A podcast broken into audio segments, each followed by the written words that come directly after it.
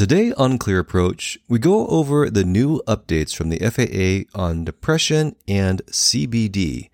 Yep, this is going to be a popular one. All this and more coming up on the Mayo Clinic Clear Approach podcast, your home for aerospace medicine that matters.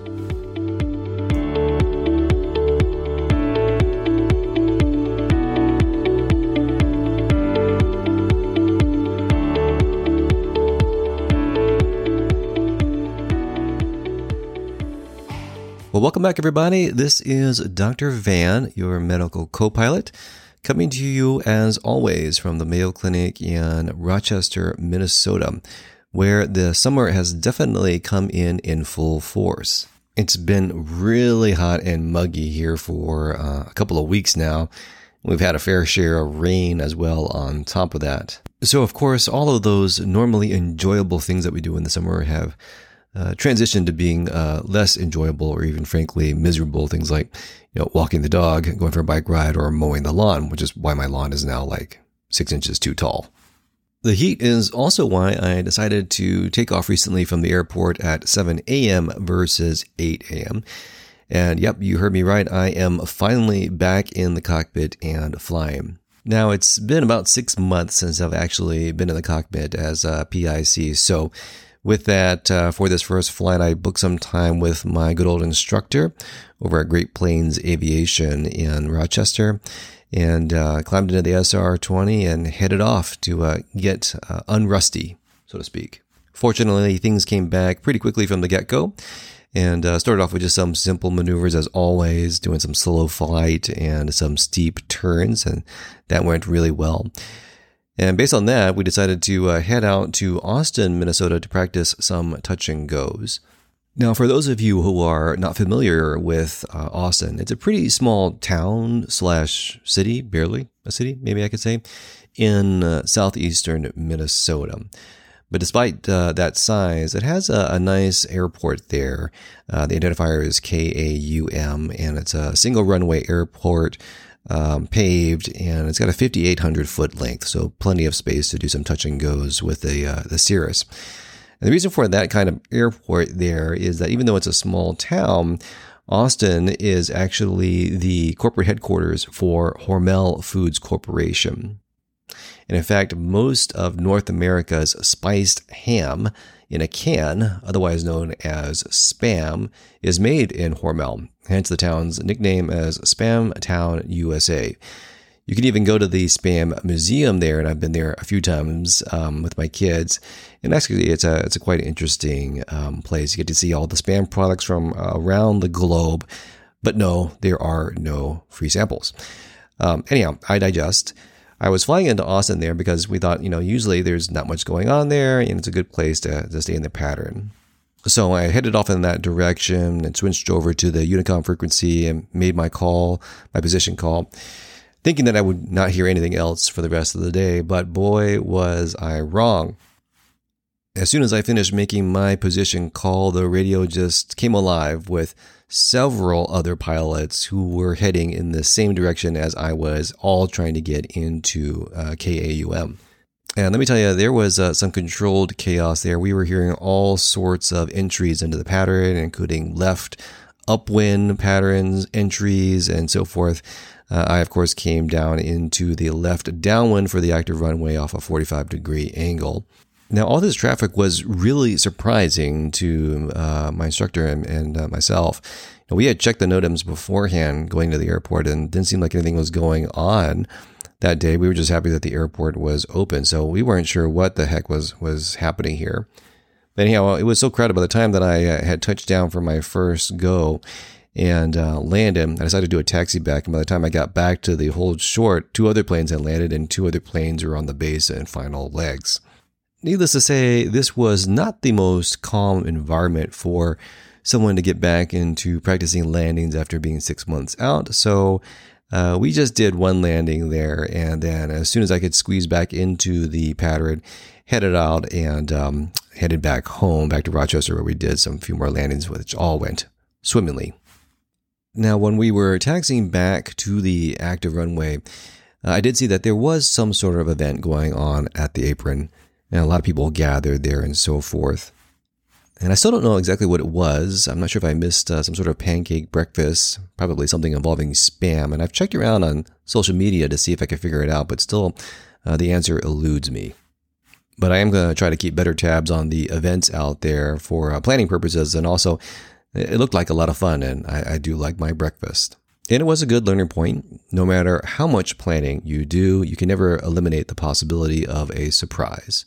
And yes, I know that you are all wondering, I did have spam later on that day. I figured what better way to celebrate getting back into a can and flying through the air than enjoying meat in a can.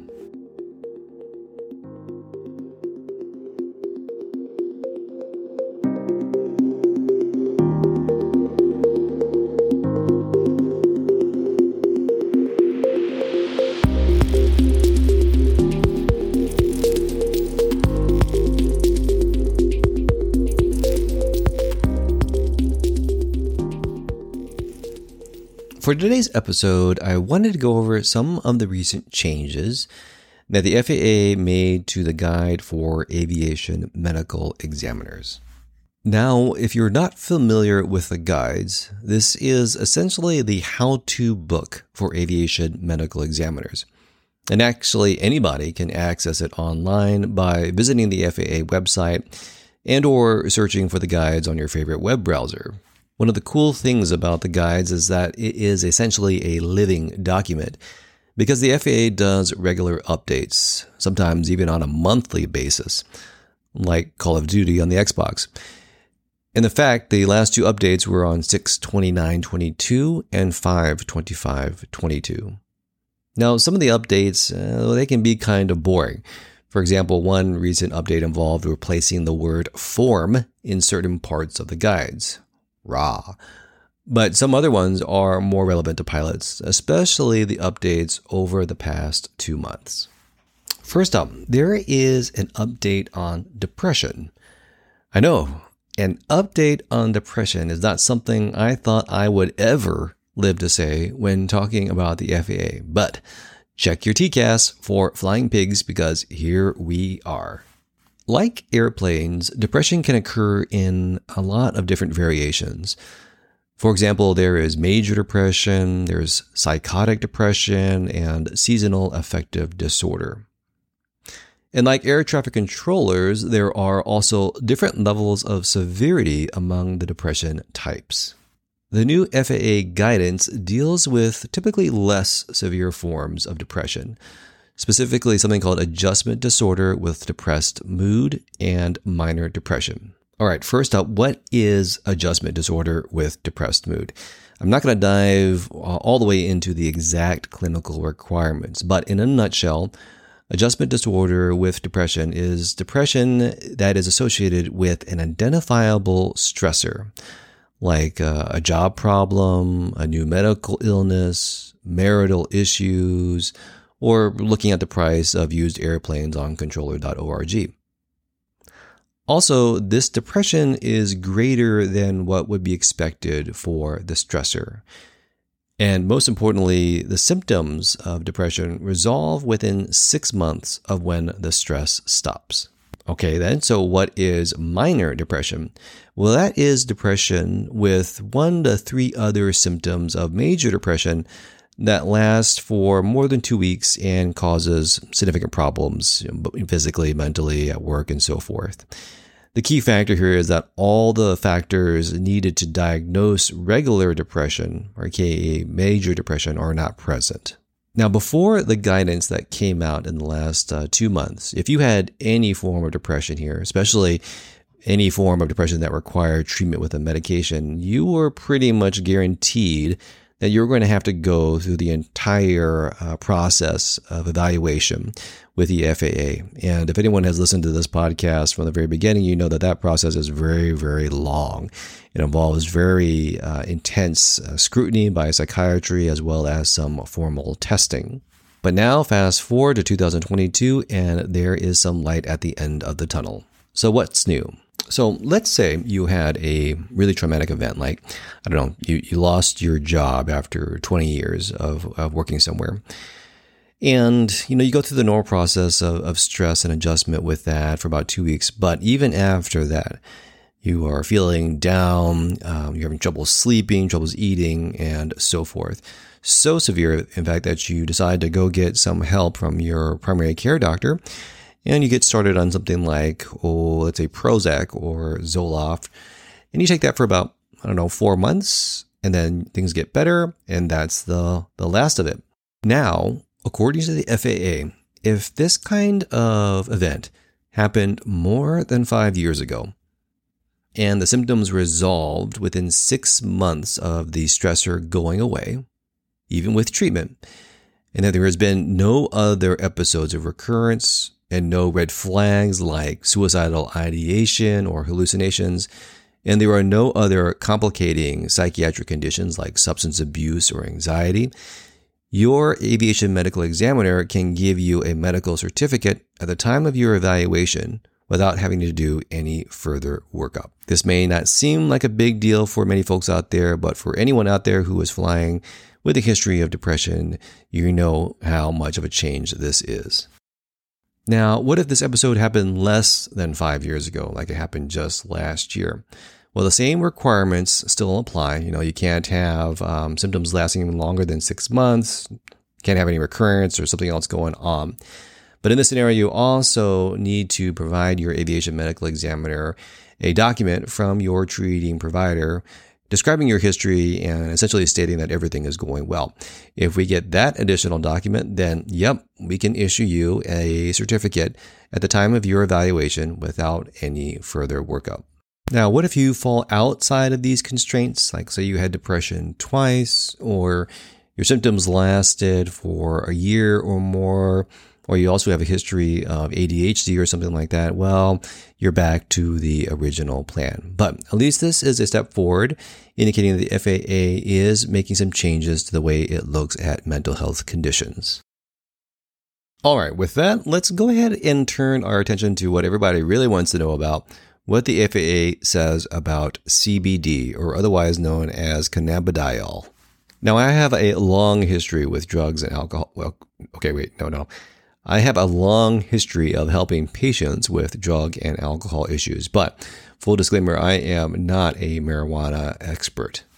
But I can give some basics. So, cannabidiol is one of hundreds of cannabinoids that are present in the marijuana plant, and it's also present in hemp. Cannabidiol, or CBD from uh, here forth, is typically not associated with any psychoactive properties, aka it can't make you get high like THC does. And if you've been anywhere but the airport uh, over the last two years, you know that CBD is everywhere now and is seemingly available for any kind of ailment. There's CBD for back pain, CBD for headaches, CBD for your dog, CBD for your car.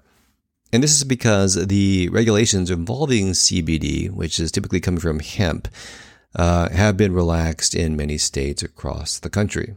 So, what does the FAA say about CBD? Say you're a pilot and you're using CBD to uh, treat, I don't know, um, trouble sleeping.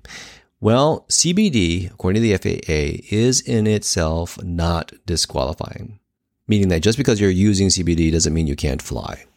That's the ultimate takeaway point for CBD.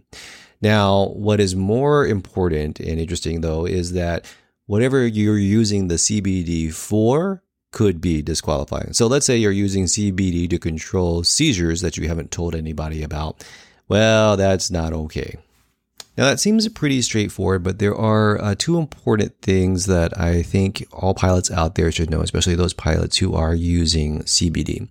So, first up, CBD products, you know, like oils or edibles, they are not FDA approved or regulated. There is actually an FDA approved and regulated uh, CBD medication out there called um, Epidiolex, and that's actually used to help treat certain types of seizures. But other than that, it's pretty much uh, open range, and you never really can be certain about what you are actually ingesting with some of the products that are out there.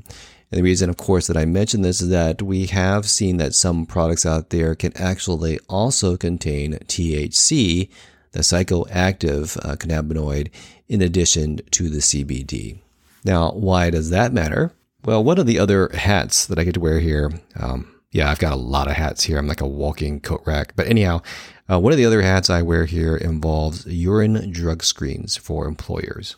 I basically am the guy that gets to review all of those drug screens when they are not negative and discuss with donors the results. Well, let's say you have to take a drug test for work, like when you apply for a new job or something like that, and you use CBD, and lo and behold, the drug test comes back positive for marijuana. Now, if you're in this situation, your first response is going to be, oh, well, I use CBD and maybe it had a little bit of THC in there, and that's why it's positive. And that may be the truth. But unfortunately, right now, we also have no way of knowing if that's the truth or if someone is using marijuana recreationally or if they have a medical marijuana card and they're using marijuana uh, as well. So, in the eyes of the employer or whoever is asking for the drug screen, all they're really going to see is that this is a positive marijuana test. And despite many states legalizing marijuana, it's important to remember that marijuana is still federally illegal. And employers, especially in safety sensitive industries like, well, let's say aviation, can decide to reprimand or not hire someone if they have a positive urine drug screen for marijuana. Now, I'm not a legal expert by any stretch of the imagination, so I think that there's going to be a lot of discussion around this issue as we go forward here in the country. But the takeaway point is that you want to just be really, really careful about using CBD. Uh, you want to make sure that the high that you are getting in your life is you climbing an aircraft up to 18,000 feet versus accidentally eating the wrong edible.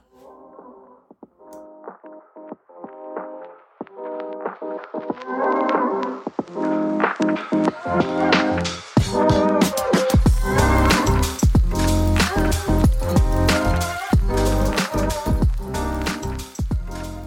that's it for today's podcast. Uh, I hope that you are surprised and happy that I was able to come back in two weeks versus like, I don't know, uh, two quarters of the year. I'm trying to get these things out more frequently as, uh, as I've mentioned before.